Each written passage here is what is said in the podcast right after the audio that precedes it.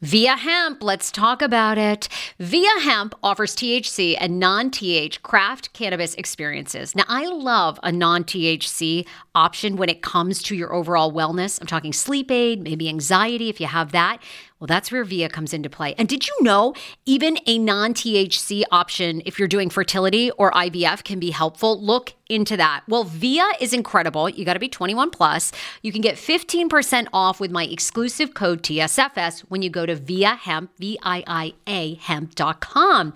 They have all kinds of lifestyle products. And like I said, the best part is with the THC or without, so you don't have the buzzy buzzy. Don't you love my cannabis lingo? I mean, the buzzy buzzy. Anyway, I'm unique. What can I say? Look, order now. You're going to love Viia Hemp.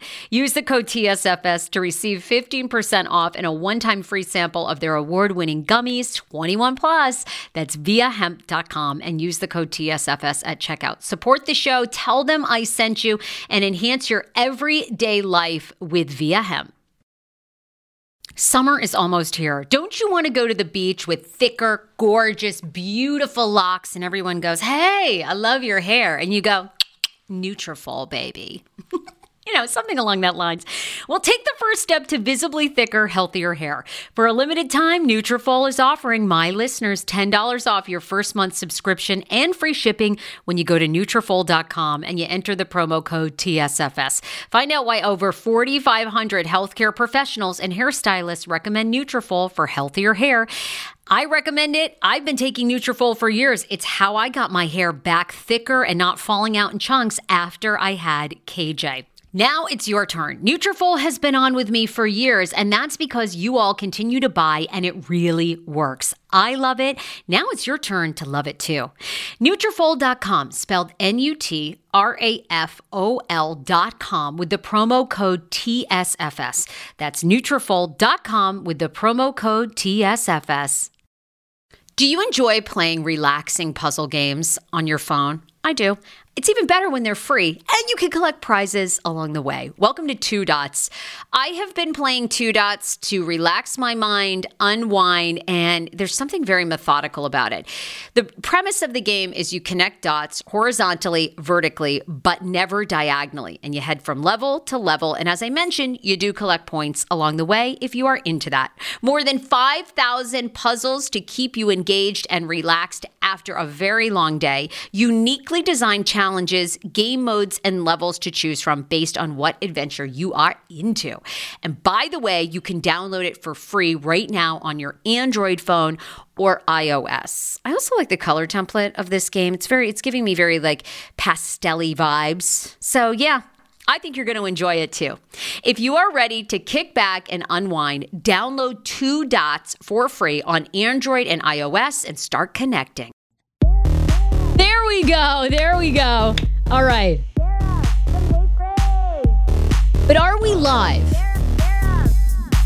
I do believe we are. Really? Oh, stand by, stand by. Oh, we are, we are. oh my God, thank God. It's a podcast, not a cast pod. You taking your earrings off? Every t- already. She's getting ready to fight, folks. Uh, take my pearls out.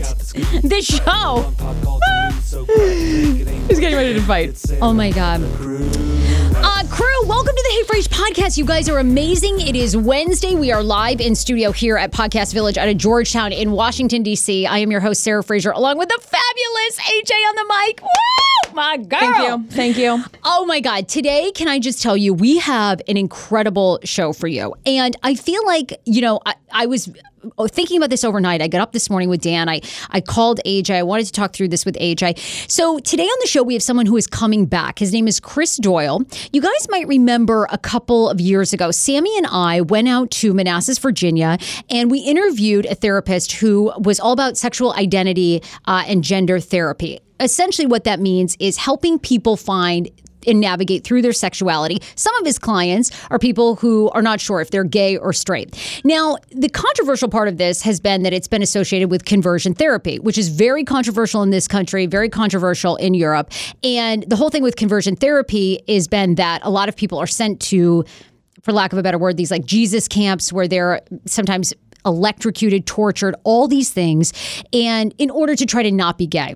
So when I interviewed Chris a couple years ago, he was so amazing. He was so open, and really, I think both Sammy and I stepped back because we'd really gone into the the interview thinking, okay, this is really going to be like a fight. Like we don't agree with this. Like we don't agree with conversion therapy. Obviously, you guys know I have two gay uncles who have had partners lifelong time.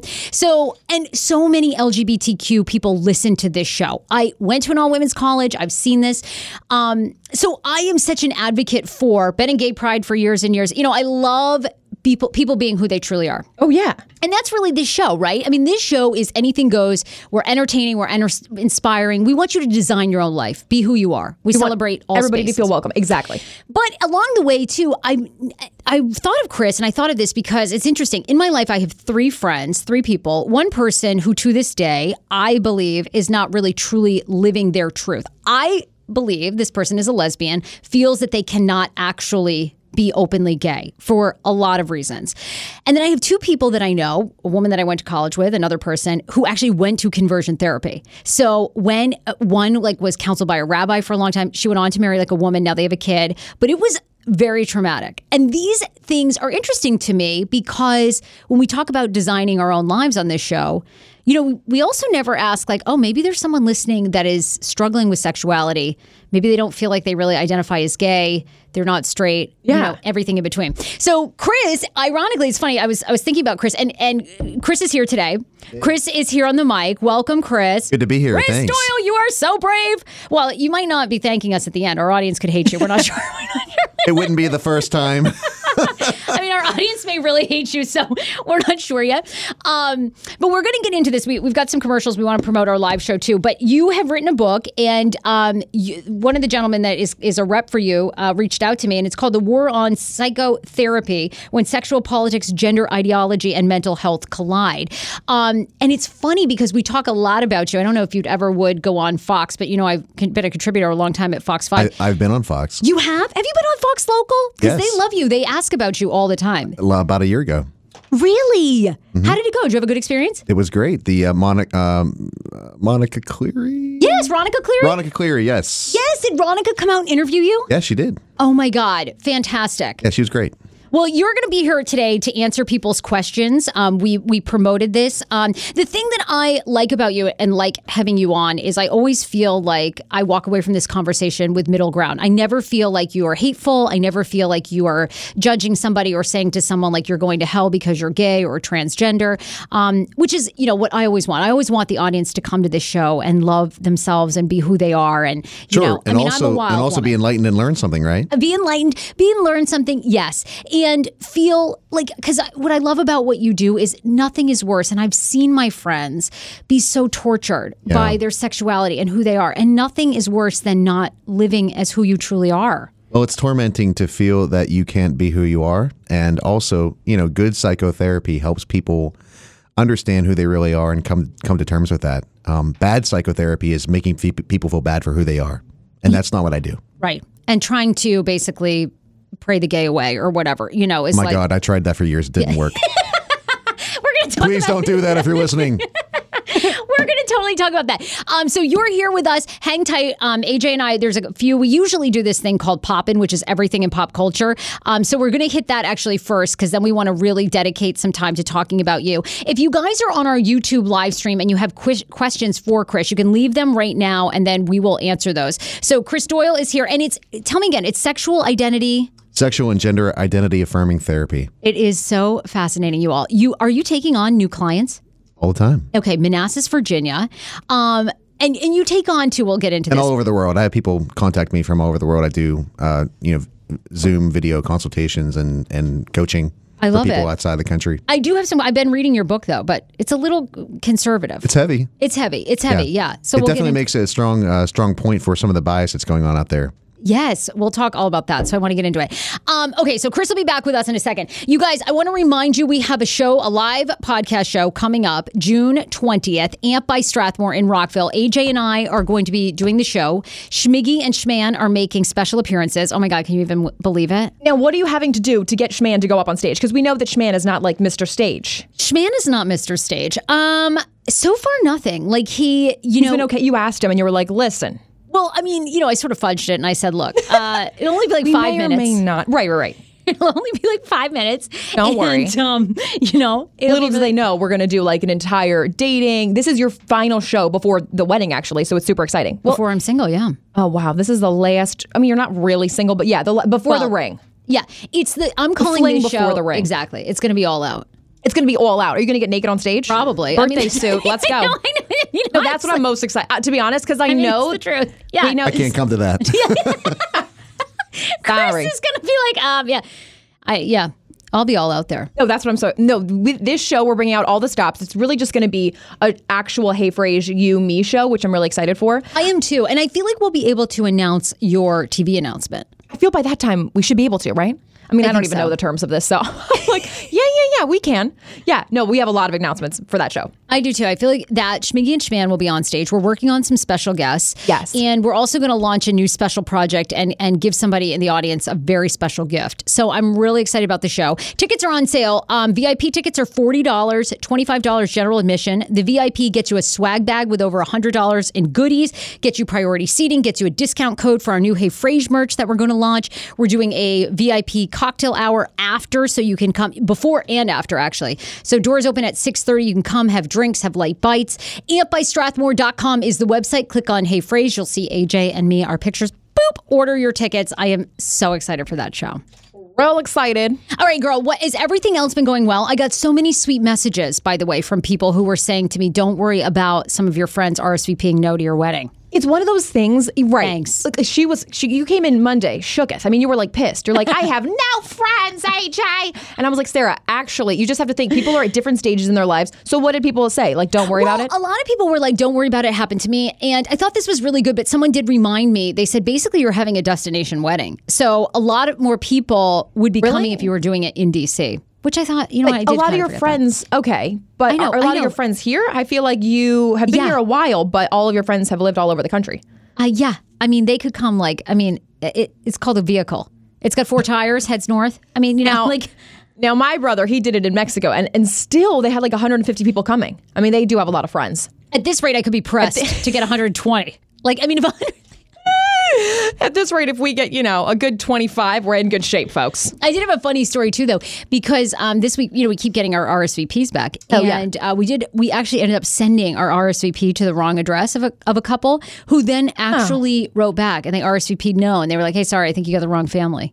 Bitch. And Okay. they declined. they fucking declined too. I know. Return you to sender, deny your return Yeah, invitation. They go wrong Raposa family, and we're not coming. Okay, Wrong screw Rapo- you. Why don't you come anymore? That's what they said. Why would I, they should send the whole thing back so you could send it and repurpose it in another envelope? Thank you. Nope. No, they were like, They opened that shit up, said wrong Raposa family, and still declined. it's probably some woman named Cheryl, and she's like wine drunk. She's like, no, it's not me. Send this bitch back. My You aunt know Cheryl what? is coming though. Love Aunt Cheryl. Can't wait to meet Aunt Cheryl. Cheryl's coming. Can't wait to meet. On, you have an Aunt Cheryl. Classic. Yeah, my aunt Cheryl and Uncle Larry. They're like know two of my favorite people. If I was the wrong Raposa family, I would just show up to the wedding and be like, "What's good, y'all?" and you're like, "Wait, Wedding crasher, right?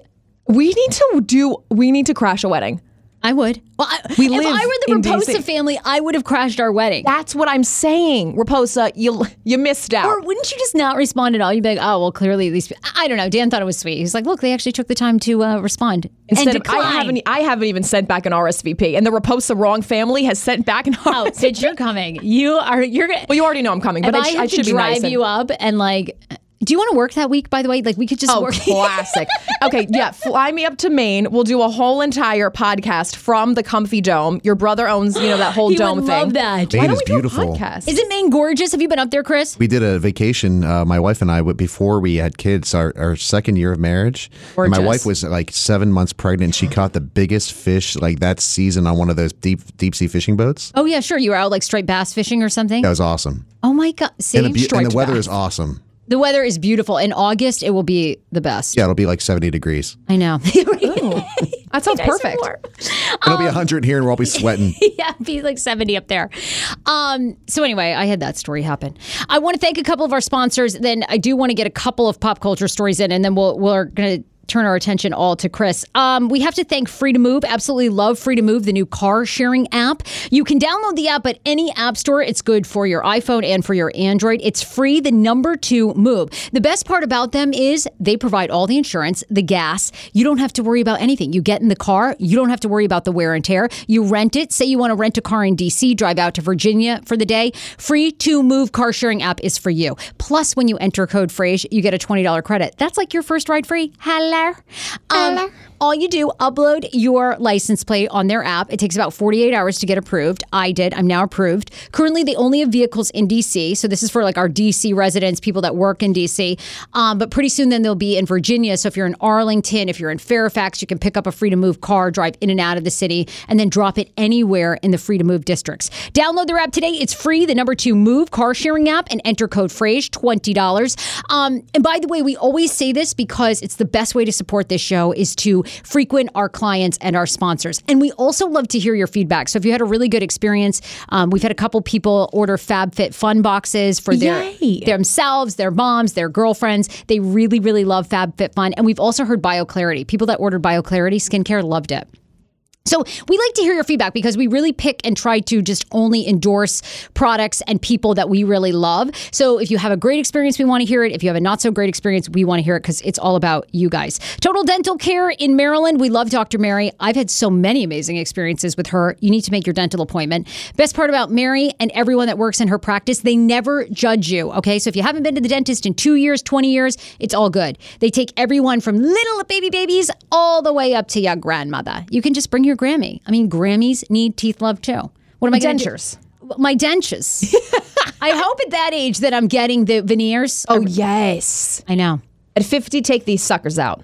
Don't you want the veneers? Like I they're do. always chiclet white. Like they never stain. I mean, it reminds me of like, yeah, it's it's like a little too much. I, I want the like the ones that actually look real, which Dr. Mary I'm I sure know. can I want the fake one. So when I just oh. open these, it's just two lines of chiclets. You're like, that bitch has got the fakest Bitch. teeth I've ever seen in my Botox life. and chiclet teeth. oh my god, I want it to be so nipped and tucked and like pulled and just chiclet teeth. Ching! Anyway, uh, Dr. Mary is amazing. They do sedation dentistry. If you're nervous, no worries. They've got different forms of sedation. Um, everything is state of the art. They have massage chairs when you go and relax. TotalDentalCareMD.com. Make your appointment. All right. We also have to thank OpenFit, and then we're going to get into it. Uh, OpenFit is amazing. It's bringing you something new that makes it even easier to never miss a sweat session. Lose the commute to the gym and let the workouts come to you. OpenFit takes all the complexity out of losing weight and getting fit. It's a brand new, super simple streaming service that allows you to work out from the comfort of your living room in as little as 10 minutes. I have done their 10 minute workout and it's super awesome. Because that's about like my attention span. You're like, Jesus, we're, we're out of here. No, that's really good. You can just get it in the morning before you go to work. It's perfect. Access anytime, anywhere. View on your computer, web enabled TV, tablet, smartphone, Roku, anything you want. Forget all the complexity and stress around getting fit and just press play and work out on your schedule. 60 or 600 seconds with celebrity trainer Devin Wiggins packs the fat burning, muscle building, and body sculpting benefits of much longer sessions into a fraction of the time. You can do all that. OpenFits has changed the way that AJ's working out, that I've worked out. Uh, you can use code phrase, of course. You can join me as well as many others on this fabulous fitness journey because I'm all about getting healthy, feeling good for you. And again, use my code phrase and start using OpenFit to your journey to a healthier life. Right now, during the OpenFit 30 day challenge, listeners to our podcast get a special extended 30 day free trial membership to OpenFit where you can lose up to 15 pounds if you want to uh, in 30 days. Although I never do it for weight loss, I do it sheerly for health because, you know, everyone's on their own pace. When you text uh, the trial membership, it's phrased to 30 30 30. That's 30 30 30. You'll get full access to OpenFit, all the workouts and nutrition information. Totally free. Again, just text phrase to 30 30 30 and get that. Standard message and data rates may apply. How ironic! I love this. Got a new podcast for you to listen to. Yes, I do. It's the Dr. John Delony Show. Schman and I were actually playing a clip from Dr. John's podcast because he was doing the topic of are youth travel sports ruining families? Well, Dr. John Delony has over 20 years of sitting with families and dealing with hurting people and mental health issues. He has a PhD in counseling. Delony walks alongside real people as they navigate tough decisions. And this is actually something that I really enjoy about his show. It's caller driven. I, you know, I feel like I'm going to have to get a caller driven show, Dr. John. I love this. Anyway, listen to the Dr. John Delony show wherever you get your podcast, or you can follow the link in the description of this podcast episode. I always make it very, very easy to find my sponsors and people that I partner with. So start downloading and listening today to the Dr. John Delony podcast. Enjoy. Want your life back? Order Hungryroot. It's actually as simple as that. Truly, Hungryroot is the best meal kit service I have ever worked with because they have meals that take 12 minutes. Guys, if you are a busy mom like I am, KJ now just started swim lessons. And on the night that he has swim lessons, we're not home until six. I'm trying to make dinner, trying to get him rested and down for bedtime. When I see that number 12, and I know in 12 minutes I can have a healthy meal, I'm turned on. All right. You will be too. Hungryroot's website, so easy to use as well. You just go, you can type in a type of cuisine, or if you like chicken, or you can do preset where you tell them you're vegetarian, keto, or you're a meat lover. Right now, get 40% off. My listeners are getting 40% off your first delivery and free veggies for life. Just go to hungryroot.com slash TSFS and get 40% off your first delivery and get your free veggies. That's hungryroot.com slash TSFS. Don't forget to use my link so they know who sent you and get 40% off right now and free veggies for life. Do you hear that? That is the sound of the brand new and delicious Eu Natural Conception for Her in their juicy strawberry gummy flavored. Oh my, this is now my favorite thing to take. It's a fertility aid. If you haven't heard about them, they are unbelievable with thousands of five star reviews on Amazon. Go and read them for yourself. And they're famous for their conception for her and conception for him formula, which Schman, my hubby, has been taking for over a month because it takes two to tango. Conception for her fertility aid is well researched, baby. They have ingredients like ashwagandha, zinc, magnesium that can help you on that journey to have a healthy baby. So, what are you waiting for? Go and order now. You're going to love it, and I want to hear from you. Check out Eu Natural on Amazon and use code Fraser20 for 20% off conception for her, conception for him, and the conception bundle. That's EU Natural on Amazon, or follow the link on our website for 20% off conception for her, conception for him, and the conception bundle with the promo code Fraser20. That's F R A S E R, the numbers two zero.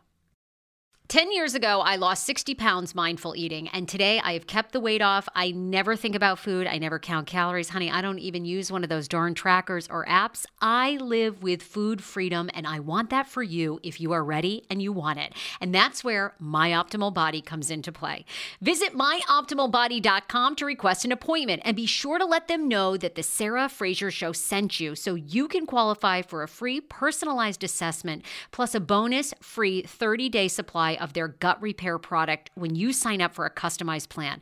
That is myoptimalbody.com to request an appointment. Why I wanted to partner with Dr. Applin is because he is a doctor that gets to the cellular and gut reason of why you can't lose weight and keep it off. They also work with your mental capacity as well. So many of us are emotional eaters. They address that and their clients see long-term success. If you are ready to lose weight, keep it off and you don't want to do crazy Ozempic, myoptimalbody.com and tell them the Sarah Fraser show sent you.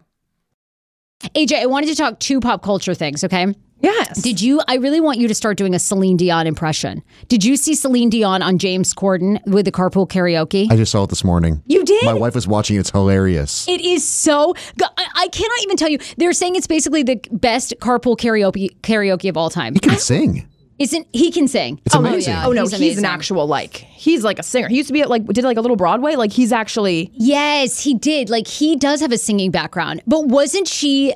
She was so wacko, but like I loved it. And I don't know if I would go as to say like the best of all time because I think like he does so many good ones. like I Paul think all of them. Yeah. Paul McCartney's my favorite because I think Paul McCartney was full circle. They went back to the house that Paul grew up in, saw like the piano, so went back to his bedroom. He talked all about his mother because I didn't realize Mother Mary, I'm not that big of a Beatles fan, was written right after his mom died. I know, I know. And she came Are you to him- American? I know, I know, I know. She came to him in a dream. I had no idea that's where the inspiration of that song. Didn't know that. Oh my God, it was so good. Look, Celine Dion's a nutsack. She looks like the nutsack. female Liberace. It's a thousand degrees in Las Vegas. Look, she's wrapped up like a mummy. She's got this Wrapped up like a damn mummy. outfit on with a big bow, a jacket. It's 120 out, Celine. no, but I did want to play is when she does the baby shark. Oh, play yes, he has her do Baby Shark. It was so good. Well, let's let's see if I can like. Oh my god! Oh, and she like cutting in kisses out. him. Oh, does. When she does this thing where she's like, baby shark, do, do, do, do, do, do. What's Just baby Baby shark? popular kid song. It's thought to pick up. It's luckily for me. Baby shark do do do do. Baby shark do do do do do. Baby shark do do do do do. Baby shark. I thought we were going to get a chest bump there. Baby shark do do do do do. She oh, li- does she oh, have like eats? Does she- I don't know. Shark do do. That is, Is she an hitting- incredible version of Baby Shark. That Is she hitting bones in there? Like, what is she hitting? It sounds like she's got like like a bulletproof vest in there. I mean, did anyone know a skeleton? She straight up hit her damn chest. You have got to do a Celine impression. AJ on this show is an impressionist. Her impressionists have taken her all the way to Hollywood, literally. But okay, how hard would this be, AJ, for you to do? Are you going to be James Corden in the front seat of my Jeep? Yes, Celine. Would it be possible for you to do a rendition of Baby Shark? Baby shark, do do do do do do. Baby shark. I, oh, I, I, that kind of hurt actually, to be honest. Now, have you guys seen Celine live? No, No, have that you? would be Amazing. okay, this guy Amazing. he's, he's been everywhere. no, I haven't seen Celine Dion. My live. wife, my wife saw her about, and, and my wife and I saw her about ten years ago in DC. Really? She's coming. She's coming again next uh, next spring. I heard that in 2020. We gotta go. I mean, We gotta she- go. Good luck if, if you want to spend like five hundred dollars. We're gonna get it sponsored. Oh, Who do we have to? There you go. yes, Better yet. I mean, we, we're just throwing out big claims here. I'm like, oh, we got it sponsored. Oh my God, isn't she amazing though? Unbelievable. She's incredible. And you know what's fascinating? I mean, to keep that voice right for all the because lots of times She takes you- care of herself. she takes such good care of herself. The thing that my favorite part is she's in this video and she has a massive like diamond I don't even know a color stone I've never seen before. I mean, at that, that has to be a half a million dollar. You think that's real? yes. What? Oh, I don't think The she wears. cubic zirconium. No way. I don't think she wears one No, thing. like if I was if I was that rich, to be honest, I would still shop at TJ's. But maybe that's just like because where I came from, No, like it's my wouldn't. roots. I have a hard time spending money on stuff like that. A you ring know? that big, when I think about like the starving people in the world, I'd be like, no, I'm wearing cubic, and I would be proud to say it. Well, selfishly, I, I wouldn't think about the starving people. I just would think I don't want to spend my money on that. so, Has nothing to do with any starving people. no, sorry. She- but in, in the interview, she said she has over 900 pairs of shoes. nine thousand. 9,000. Like, what? And she's so obsessed with them, and they gave them out to people in Las Vegas. Do you think those were her actual shoes? Yeah, From her? I do. I do because I think you're so rich. She they just went and bought. They were like, okay, like let's just buy 4 They're pair totally of on Jimmy eBay Choo. now, though. But you don't think yeah. they're her sh- real shoes. I think they just went out and got I, shoes. I do too. I actually think they probably No went one's to Jimmy wearing Choo. those shoes. They're on eBay. oh, I'd be like, yo, y'all just see carpool karaoke? These are the shoes I got. And they actually show the people's faces. And one guy said, no. What are you, an idiot? know, like, like- one guy was like, no, I don't want those. She is so crazy, and I loved it so much. She is so talented. And She she's, is like she a lot of still dating like the 25 year old? Like, good for oh, you. Oh, Good question. Oh yeah, she's getting it whenever. Like she is just like the She's getting a- ass Okay, whenever. speaking of we're doing all the sex stuff before we get on Chris. I can't wait. Uh, did anyone see the picture of Lenny Kravitz, 54 years old, shirtless on his day off yesterday? Oh my God, this man, how do you look like this? I mean, is this HGH? What is it? What do you think it is? I think he's just like working out and uh, I don't know, 50, over 50 years old. He looks amazing. He posted that this was his day off of his routine. I mean, have you ever seen, he looks like he's got the body of a 25 year old. day off photo shoot. Yeah, he really does. Eight pack Speechless. abs, Eight pack. I don't even know. speechless. Yeah, that's unbelievable. I know, isn't that crazy? Uh, last story too is we were watching Paradise Hotel, which is a show on Fox, which was like a dating show. Already been canceled four episodes. Surprising. Yeah. I blame What about Kristin. The Bachelor in Paradise? Are they still doing that one? Still doing that. Do they? I don't think they. That wasn't canceled after My wife, episodes. my wife is obsessed with The Bachelor and The Bachelorette. The new one just started, Now, and I have to watch this show if I want to get any love. You know, it's one of those things husbands have to do, you're like, okay, can we watch this and then we can like cuddle? or something like that. Something- yeah. So my thing is, I was actually I don't like The Bachelor or any of those shows. I just can't really get into it. I can't devote that much time. But for some reason, I was obsessed with this show, Paradise Hotel. I don't know why. I was obsessed with it. I'll tell you what, The Bachelor, this is such an unrealistic show. What they really need to do is they need to send these two people, like this group of people that are dating, and then put them in the room with five whiny kids that need to, you know, change diapers and have real life and then see if they still really love each other. Oh, that's actually a good idea. That would be the best way to figure out whether or not you're meant to be, is if you can withstand that. I've done it. it's not easy. Can't believe it. I just think it's just trash TV, and I just it, I'm gonna do a whole recap. It'll be on my YouTube, eh, like literally episode one to four. I mean, I, I can't. Kristin Cavallari is the host. I know. Well, that's why I feel like it got canceled. Like she's just not a good host. Well, listen, if you're looking for the best, the best news show on Netflix, you've got to watch Crazy Ex-Girlfriend. Have you seen the show? No crazy. Wait, is this a reality show? It's no, it's a, it's a real show on Netflix called Crazy Ex-Girlfriend. It is the most hilarious show. They have music videos actually in the show. This woman, just Oh. total random woman, started making these these music videos about like really funny stuff. Okay. And, and they they like picked her up and she started this show and it's it's got four seasons. You will laugh so hard. Watch it. I'm telling you, Crazy Ex-Girlfriend. My wife and I are hooked. All right. Well, I never Well, that even made heard it that. longer than Paradise Hotel. Now this is the third. This is the third time they've tried to bring it back. Third reboot. Third reboot. Third and time is not the charm. Third time, it ain't the charm, y'all.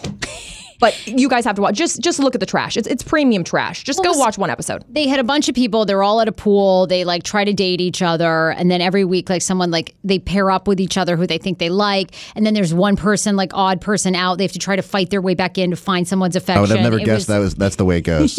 Right. And Those shows are so unpredictable. Look at you, Chris Doyle. You could have a career in pop culture I talk know. as well. This is much more fun than talking about sexual identity. Let's do this again. I'll come back next week. Um, our guest today is Christopher Doyle, who has been on the show. If you guys have been a longtime listener, this is a throwback. He was in our first year of the Hey Frase podcast, back when Sammy was co-hosting the show, and I, we really, I think, found you because at that time, has Virginia banned conversion therapy? Was that So they're about to ban it, I think, through their licensing board, but they haven't passed a, a legislative law yet. Maryland has, and Washington D- D.C. has, and I'm suing the state of Maryland. It's Doyle v. Hogan. You can look it up. you great? Our, I'm sure our listeners. I think we're going to win too. Do you really or I do. Yes, Really? because uh, yes, because last year the Supreme Court passed a, um, a a landmark decision in a five four majority, and I talk about it in the in the in the section of this book on the war in the courtroom. I call it, and basically what the Supreme Court said was that. Um, the state of California could not uh, force pro life pregnancy centers to give their clients information on uh, free and low cost abortions. The state of California said through this reproductive act that they had that that the pro life pregnancy centers had to do this because they called it um, medical speech or professional speech. Okay. it's not just speech; it's professional speech, and Okay. therefore it's regulated and by the state. Well, the Supreme Court, via Justice Anthony Kennedy, who just retired, by the way, and uh, Clarence Thomas uh, said. There's no such category as professional speech. Speech is speech. So why does this matter for conversion therapy bans, right? Well, it matters because all of these laws that have currently gotten through and have been upheld in the Ninth Circuit and the Third Circuit Court of Appeals when they've been challenged, okay, has said that yes, you can ban therapeutic practice because it's not just speech, it's also medical conduct, which falls under this invented category of speech called professional speech, which was just struck down last June in a 5 4 majority of the Supreme Court. So, now you have a precedent that says that medical speech is not constitutional, and that has been struck down. And we already see there's one court case in Tampa, Florida, where this where the um, the, the district magistrate says no, you cannot uh, regulate speech, and this is the precedent that we're using in the, in the case against Maryland, and we think it's going to be overturned. Um, when do you? When will that case actually be heard? Do you have any idea? Preliminary injunction is going to be in early August, and we are hoping that uh, the, the the judge will actually um, uh, rule for summary judgment, and it'll be all over. So you, Chris, just to reintroduce you, you are a sexual identity gender therapist, essentially helping people discover who they really are, their sexuality. A lot of the clients that come to you, and this is not your total practice because you have a family practice where you see couples, where you see people who are not gay, who are not struggling with sexual identity. Yes. Um, but another part of your practice is for people who come to you who feel like they are struggling. They have sexually. conflicts. They have Yeah. conflicts with their sexuality. Right. Um, you know, it's controversial what you do because you get looped into the conversion therapy. And even in conversations that we had today with other people in this office, you know, you can sort of say what you do, but people really believe that you are a conversion therapist and that you've just dressed it up with some different words. So, what do you say to that? I mean, I've, I've started reading the book. The book is is pretty conservative in arguing that essentially conversion therapy, you say, is really kind of a crazy sect of people who were electrocuting people to help them not be gay. Well, conversion conversion therapy is is um, it's unregulated, It's not. Uh, it has no ethics code. It's ill-defined and, and broad in nature. Uh, no licensed counselor that I know of, and I and I work with many people across the country, actually calls their work conversion therapy. What we do see um, with conversion therapy, if, if it exists, is unlicensed, untrained, uh, non-mental health um, professionals perhaps religious people that uh, believe that they're helping people, but they're really misguided, and they u- they really are using uh, things like shame and really just religion in order to try to make people feel bad for being uh, LGBT. That's not licensed therapy. Licensed therapy is what I do. Is we work with clients, and it's called client centered therapy, meaning that clients come in with goals. Some of those clients feel like they have unwanted same sex uh, attractions Attraction, and gender okay. identity conflicts, and they don't believe that they were born this way. They believe that there may be causes as to why they feel that way, and I help those clients resolve those issues and come to who they really are. And the part of the reason I wanted to have you on is in my lifetime, I went to an all women's college. I was telling you this off mic. Two of the people that I knew actually went to conversion therapy. Their families, even as adults, these these people were in their early twenties. Uh, one spent over twenty thousand dollars going to a religious retreat and camp. Uh, the other person saw a rabbi that was trying to counsel her not to be gay. They both went on to marry same sex partners. And then I also have a person that I know who is so tormented by their sexuality. I believe that they are uh, truly a lesbian. They feel like they cannot really be like that because of many, many things. And they just are so tortured. They try to have these same sex relation or, or heterosexual relationships that don't work out. Um, so I wanted to make that really clear because obviously I do not believe in conversion therapy. Neither do I. We don't in this show. Thank Right. you. I want I want to make that clear because every time I talk to people about you, they sort of at first they sort of him and Han roll their eyes and go, "Oh well, you know, he's just a it's just a dressed up conversion therapist." Well, I, I think people have to make choices, and I think uh, you know any good therapy is when you go see a therapist and they don't have already an objective in mind for you. Some of these people that you that you know that probably have gone and seen therapists have already had a preconceived agenda for what their clients should be and who they are. Well, definitely their parents did. You know, like they were so uh, yes, like, but then they probably sought out someone Right, who had that opinion Sure. and probably tried to persuade them. But in good therapy, we don't persuade people. We ask good questions. And this is what I say in the beginning of the book is that a good therapist asks good questions, but if you can't ask good questions, we've entered what Camille Paglia, who's a lesbian feminist that works at the University of the Arts in Pennsylvania, says um, that we've entered a period of psychological stupidity where you can't ask any questions of people that have sexual and gender identity conflicts and help help them understand if they want that, why they might feel that way. No, okay, but why would a person want this? Because I feel like we are in this time, right? We're like, be who you are. If you're trans, it's great. Let's celebrate it. I have a 13 year old niece. Like almost everybody in her uh, class now identifies as pansexual. So it seems like, and of course, this is after years of, you know, of just like, oh my God, homosexual people living in fear of, and rightfully so. Yeah, it's horrible. And I talk about this in my book in the chapter on Stonewall. I mean, you know, that homosexuals in, in you know in, in the in the 1960s, 50s, and 70s they were they were subjected to horrible, horrible abuse. Yeah, if you were gay, you know, yeah. torment. You know, they couldn't be open about their orientation. They had to go and have sex in, in horrible public, you know, you know, by the rivers and by the boat docks and things like that in order to hide it. It's awful. That's not good. And and and worse, they were exploited by the mafia in New York City at Stonewall, and then the police were in on it. The police were taking kickbacks from the mafia at the Stonewall Inn, which is, you know, now it's you Of know, course, the- and by the the way, this is for- just a couple weeks. This will be the 50th year of Stonewall, right? The 50th anniversary of, of basically the, the the modern birthplace of gay rights. Um, Right. 50 years now. So, you know, what came out of Stonewall, I actually argue as a as a conservative person, right, that lived a homosexual life for a number of years, now married to a wife and, you know, resolved these issues. I know. I want to talk about your story because it's very I, I argue that you know th- that some of the outcome from the gay rights movement has been really good. You know, it's it's reduced stigma, it's reduced prejudice, it's allowed people to really make choices and not be shamed for who they love or who they're attracted to. I believe those are very good things on its face. The problem I have is that it's become so politically correct and bias is so infiltrated our mental health system that it's discriminating against people now that might not want to live that way, that might be seeking alternatives. And good therapists, we ask good questions and we help them resolve those issues that they're having conflicts with, not say, well, you're just this way and you need to accept it. That's Right. not good therapy. It's also not good therapy to say you shouldn't be gay and you should change to straight go go from gay to straight and if you don't you're bad. right. You know, we need to take a middle ground there. So tell me a little bit about your story. It's it's very empowering. Uh, you say that you grew up in a home that to the outside world looked like everything was It great. looked great. We were, you know, it was a Jerry Falwell, uh, Reagan Revolution, you know, conservative home. We went to church every Sunday. My parents loved each other. We had, you know, a great family life. But my parents were so emotionally wounded. My mom came from a broken home. My dad's father was an alcoholic, died young, beat his wife. Um, they were both very dysfunctional homes, and my Yeah. and my parents were very emotionally unhealthy. And what that did was it created a very emotionally unhealthy atmosphere in my home. I didn't have good relationships with my parents. On the surface, they looked good, but emotionally, they were very unhealthy. I over attached and I was over bonded with my mom because my, she really an emotional connection with with my father, and he came from an alcoholic home. So anybody that knows anything about a high stress family from an alcoholic home, um, only the addict can feel in an alcoholic home. And my mm. dad learned how to turn off his emotions Wow. as a way to defend himself, right? So then, you know, he marries my mom and, you know, they get married and they love each other. But my dad is emotionally bankrupt.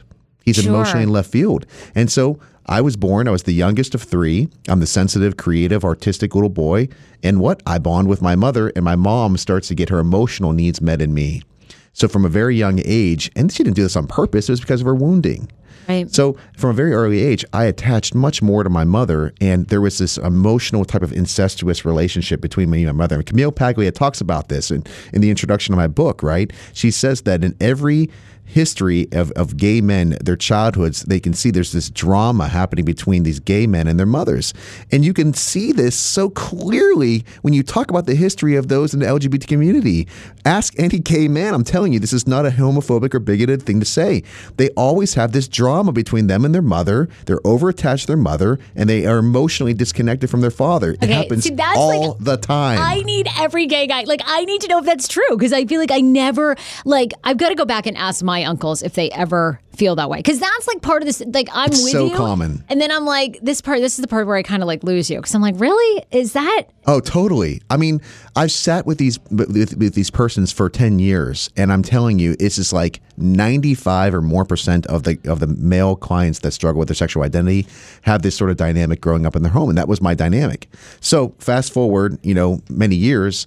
Um, I struggled with my sexual identity. I had homosexual relationships. I had heterosexual relationships. I couldn't have healthy relationships at all because I had attachment problems. And it- but on top of that, when we when we first, and I I know you say this in the book, you also at one point when you were ten or eleven years old, was that when you were sexually abused by a cousin, right? I was. I was sexually abused for a year by an older female cousin. Okay. And that really also really hurt and screwed my sexuality up because I did not know how to have a healthy, emotionally connected relationship with Sure. anybody.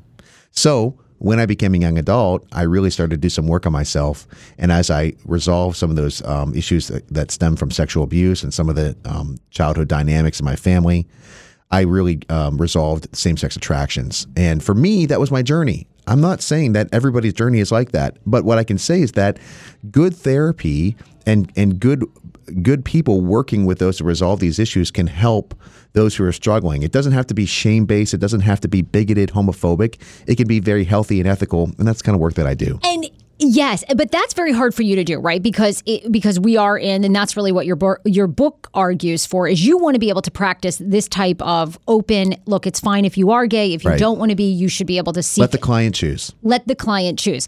But that's very hard to do, right? Because of basically the laws that are that are being put in place with conversion therapy, right? You would essentially not be able to ask any of those questions. Well, the problem is, is that the laws are written so vaguely that um, a, a licensed therapist is can it's so hard for them to determine if they're really violating the law by asking certain questions and doing certain interventions.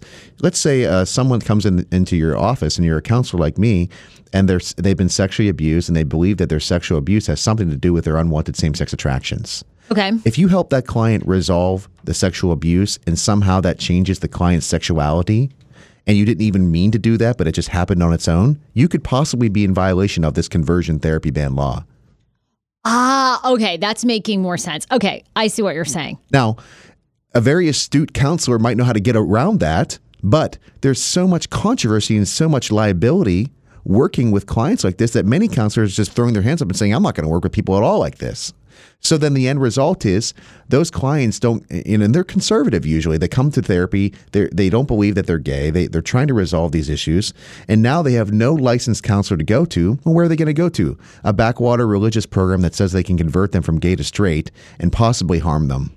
So, uh, uh, one of the things too, though, with conversion therapy is there's just a lot of argument, and you know, again, I, I kind of said to you, I want to be even more prepared on this, but in the reading that I've done, it seems like there's just overwhelming consensus that conversion therapy just doesn't even work. Right? Like, I mean, these sort of backwater, none of it works.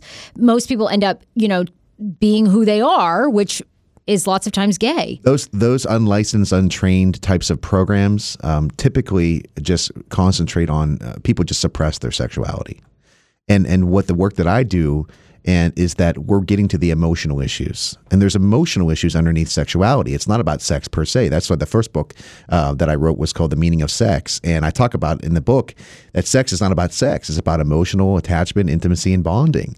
And so when we help clients get to the early childhood experiences of what occurred in their childhood, and then identify any sort of traumas or unresolved issues, we resolve those issues, and, and much more clearer they become as far as their sexual their sexuality. What happens if you're a sex addict? What's going on? Well, that's a different issue. That's sexuality. That's not sexual orientation. Okay. So we have to remember that there's a difference between sexuality and sexual orientation. Got it. Sex addiction is all about you know compulsive sexual behavior, and and they're and they're doing it in order to relieve usually anxiety or depression or underlying issues. Sexual orientation is who you're who you're attracted to, whether it's guys, girls, or both, or some or no one really. Now, with your therapy, it does seem that it is religious based as well, right? Like, it's not religious based in the sense of um, it's it's value meaning that I, I embrace those with the religious values and I allow them to use those in therapy. But I don't you know I don't counsel from the Bible. I don't use biblical scripture to, to, to do my work. It's all emotional and psychological based.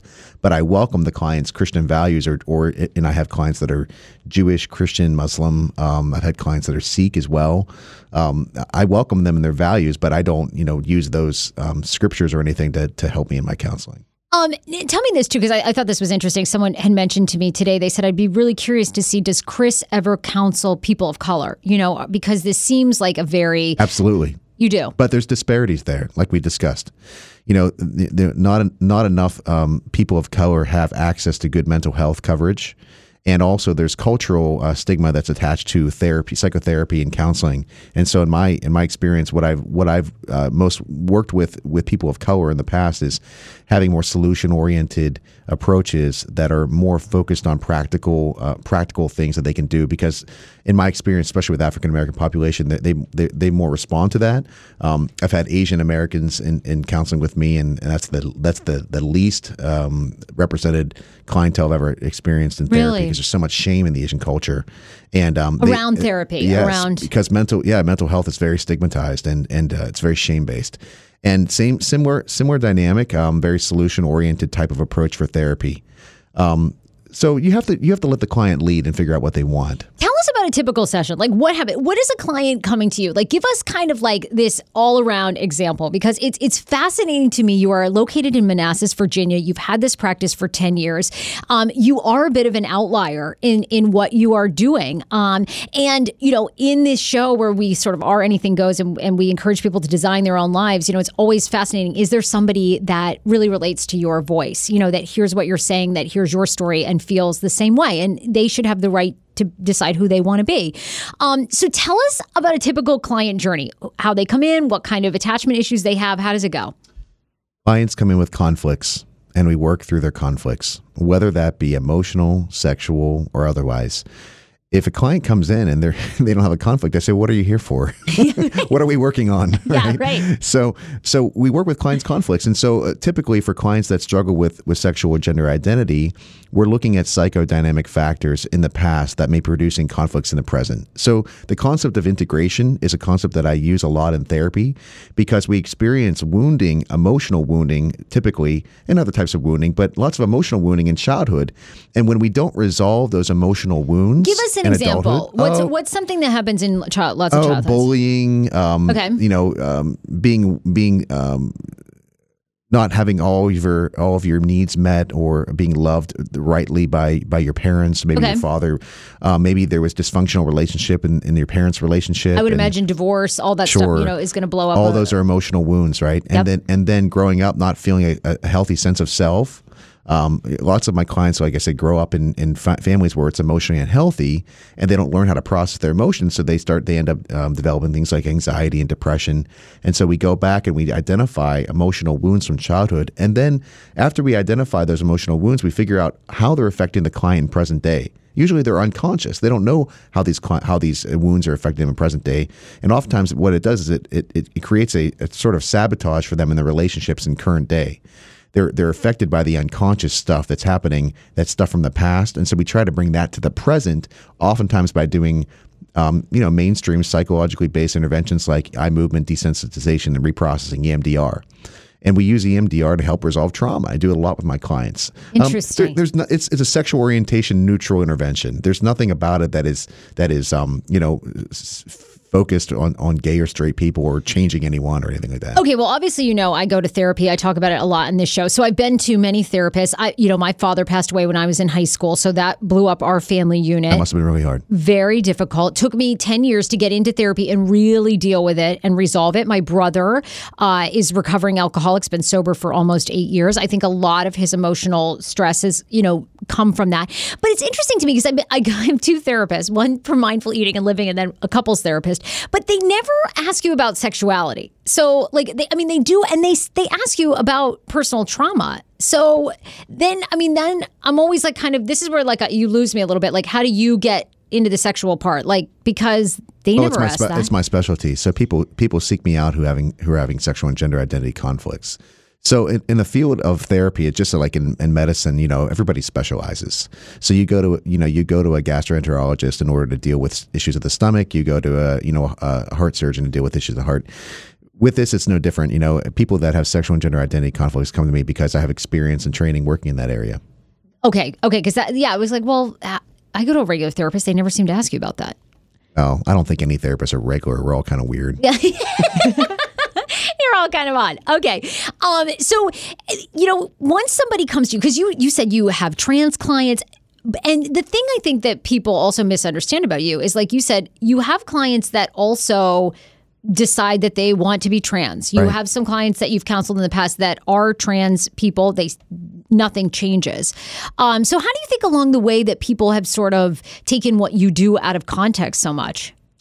I think there's a political narrative that's uh, out there, and I describe in the book. It's um, you can get it on Amazon.com now. You go to our Yes. website. Tell us, yeah, where people can Institute get for it. Health, Institute for Healthy Families.org. You can get it on Amazon.com. It's the War on Psychotherapy. It is deep. I mean, I'm reading it and I'm like, I need to do a lot of follow up. You, you have to like, understand. Well, you have to understand the history of the of the of the modern gay rights movement. You know, after Stonewall hit in 1969, you know, gay rights uh, started in every major city in the next year, and they started doing gay rights uh, parades. And and then you know, 1973, I discuss this in a book. The American Psychiatric Association removed homosexuality from their diagnostic and statistical manual of mental disorders. And since that time, and by the way, that was all done on a on a very political um, basis. So there wasn't any new science that determined that. It was simply an uprising of activism. So since that time, there's been a steady, steady decline in in actually the diagnosis of any sort of sexual issue at all, including homosexuality. So you really have a hard time going to see a therapist and working through a sexual issue. It's not, not really in the DSM, and certainly um, then in the next edition of the DSM, we're going to see a change, I believe, in the diagnosis of gender dysphoria. It used to be gender identity disorder. Okay. In the DSM 4, now it's gender dysphoria. And now the next DSM, which is the DSM 5, I believe that the, that the gender dysphoria will be completely removed from mental conditions and it will completely be put in a new category of medical conditions. And there's a reason for that. The trans activist community doesn't want gender dysphoria to be removed from the DSM because then that will not allow health insurance reimbursement for medical surgeries to remove genitals and produce new genitals in gender transition. So this is very politically based, and this is all affecting homosexuality, sexuality, gender issues. And I talk about this in the book of how this now our mental health institutions and our healthcare industries are not being guided by sound science; they're being guided by political correctness and politics. Okay, but th- see, but that's the thing is, is like, don't you feel like if someone is transgender and they make that choice, I mean, and then they want to have corrective surgery, like I look at what Chris Jenner has gone through. I look at Jenny Boylan, who's a is a uh, longtime professor at Colby College in Maine, one of the first trans uh, women to really write a book. I mean, what they go through is just so you know, they're definitely They're tormented people, but we have to remember that you know some of the follow up studies, um, you know, that we've looked at for post operative transgender persons indicates forty percent of them commit suicide post post operative. So just removing your genitals and giving you new ones is not always going to solve those internal problems. I- and the other thing we have to remember here is that now this cultural phenomenon of transgenderism is affecting children, and and, and children at the at, at a very young age are starting to tran- transition Yeah. before they discover who they are. Now, this is very dangerous because you're be, you're being you're you're giving children as young as 12, 13 years old and sometimes even younger puberty blocking hormones which are going to result in permanent sterilization of their body parts. If those children would get good therapy, 85 to 95% of them, the science shows that they will end up um, they will end up resolving those psychological issues and end up as, um, keeping their same sex. But isn't it someone's right to choose? Like, here's my thing: is like I think it should be covered by It insurance. Like, totally is you- someone's right, Sarah. It's totally someone's right to choose, but you have to remember that that if you have an ideological perspective on on the transgender phenomenon, all these clinics around the United States are popping up. There's like 50 clinics now, and their only protocol is pushing children into immediate gender gender For transition. what reason, though? Why you think for insurance reason that they're getting money off every that- kid that? Absolutely, It takes but I- I- hormones? but I think it's ideological. It's not just it's not just medical. It's ideological. It's not just money based. There's many reasons. So what I'm saying is a good protocol would be, eh, which is what the protocol used to be. It's called watch and wait. Okay, which means that those who have these issues, they go through therapy and they work through underlying issues. And if they're 18 or 19 or 20 years old and they still want to they still want a gender transition at that age, let them do that. But Okay, so you're advocating for look, that kids basically should wait. they should wait. And and you would be for a law saying that like kids should have to wait until they're 18 before they could legally transition. That Like- is that is the law in actually some states already. You can't Okay. you can't get gender assignment surgery, reassignment surgery, um, usually before eighteen because there's parental issues as well. There's parental consent and there's other you know, Yep. ethical issues. But what's happening is that even if you're not getting gender reassignment surgery, these kids are getting puberty blockers, which can which can lead to permanent sterilization. So wouldn't that be a tragedy if your 13 year old daughter was sexually or gender identity confused and for three years took hormones to to to block puberty, right? And then at 16 or 17 or 18 decided that actually no, I really am a girl, but now I'm permanently sterilized because I didn't get good therapy and I was pushed into this agenda. But then can't you put that both ways? Like to me, like what if that is who the child really is, and then you know you're denying them the ability to live as they as they truly are. And I mean, I think the ideological part is like finally we're getting to a place where society is like, look, we are accepting trans people. Like it isn't okay to be violent towards trans individuals, even though they're still very much in danger. It's, I mean, hor- it's horrible. There's lots of violence towards trans people. It's a it's a really bad problem, but that doesn't solve the mental health issues that we're talking about. We have to we have to stay on that track, right? People that are going through gender gender confusion, they have a higher rate of mental health issues and we need to help them address those issues. If we do our due diligence and help those clients do that and they still at the age of 20, 18, 19, 20 want a gender transition, that's fine. But we have a responsibility as mental health clinicians to help people understand what's going on inside of them, not just look at an outward solution. Do are there a lot of other? I don't see publicly, but are there a lot of other therapists that support you, support uh, this idea? I mean, you know, I don't hear a lot of other. There are more than you think, but not many of them write books and come onto the Sarah Fraser podcast. yeah, yeah, I, yeah. You're very. I mean, you're very bold to put it out there. there's a lot of there's a lot of fear out there because of the political correctness and because people you know they're afraid that they're going to be sued or they're going to get their livelihoods taken away they're going to be bullied well you know i've been i was bullied for many years in high school so you're. You, so I'm you're, not going to be bullied anymore.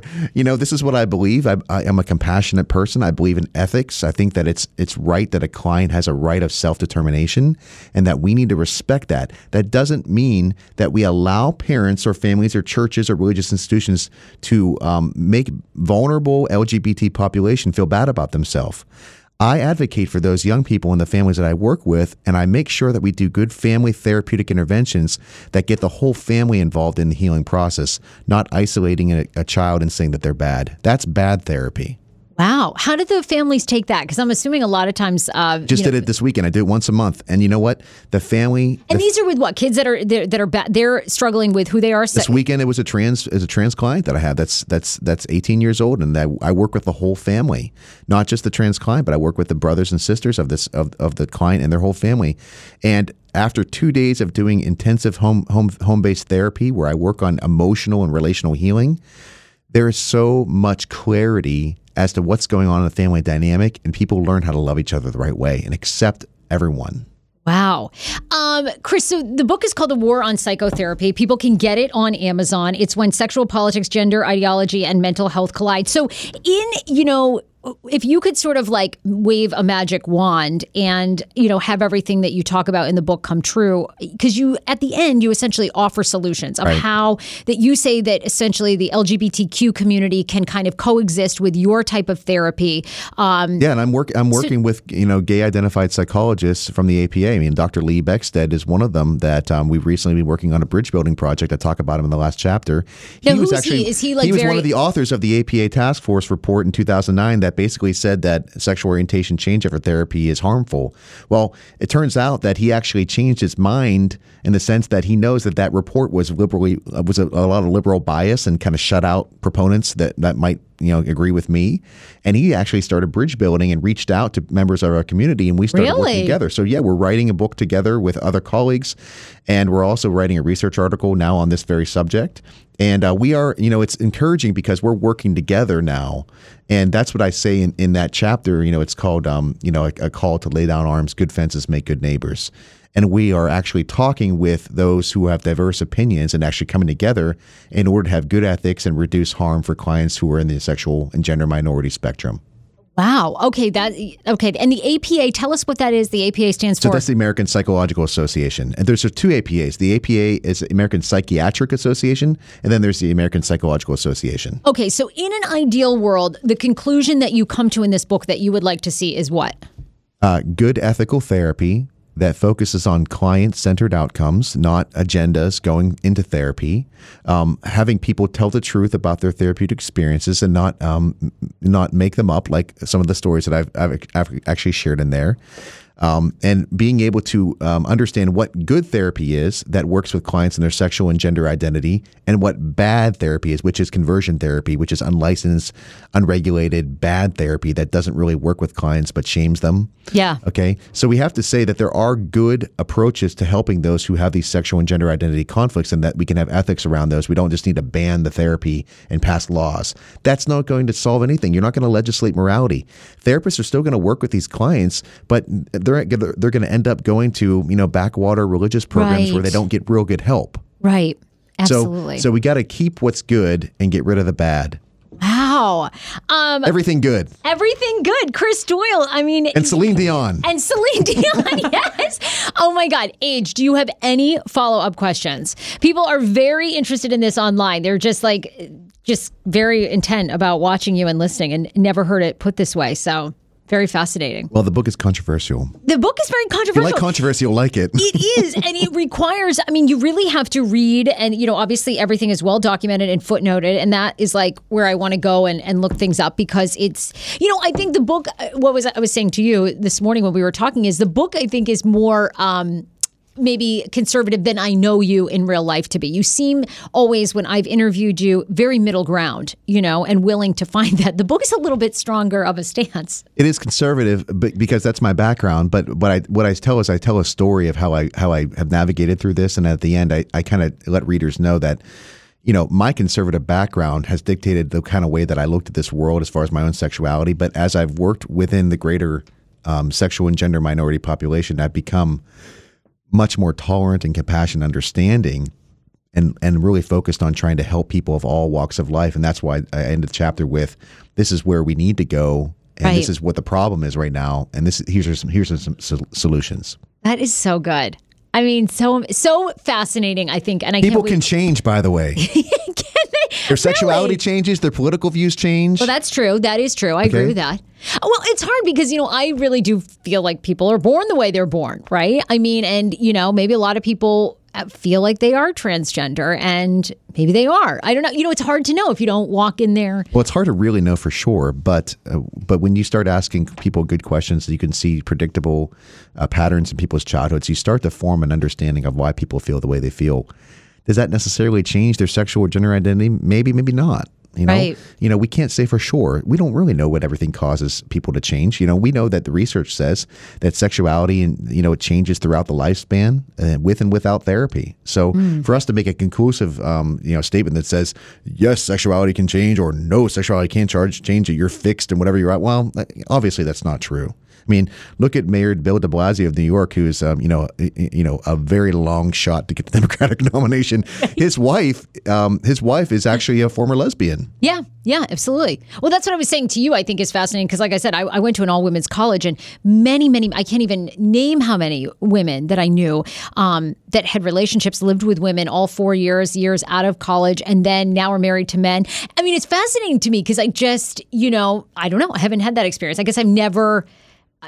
Never had that sexual. Well, get the book. It's on Yes. Amazon, on our website, instituteforhealthyfamilies.org. Yeah, Let me know what you think. people tell us? Tell us the website, and you guys also have a Facebook page where you're always posting information. Tell us those two places where people can find you. Yeah, instituteforhealthyfamilies.org, or you can just look it up on Amazon.com and you know get it the easy way. Yes.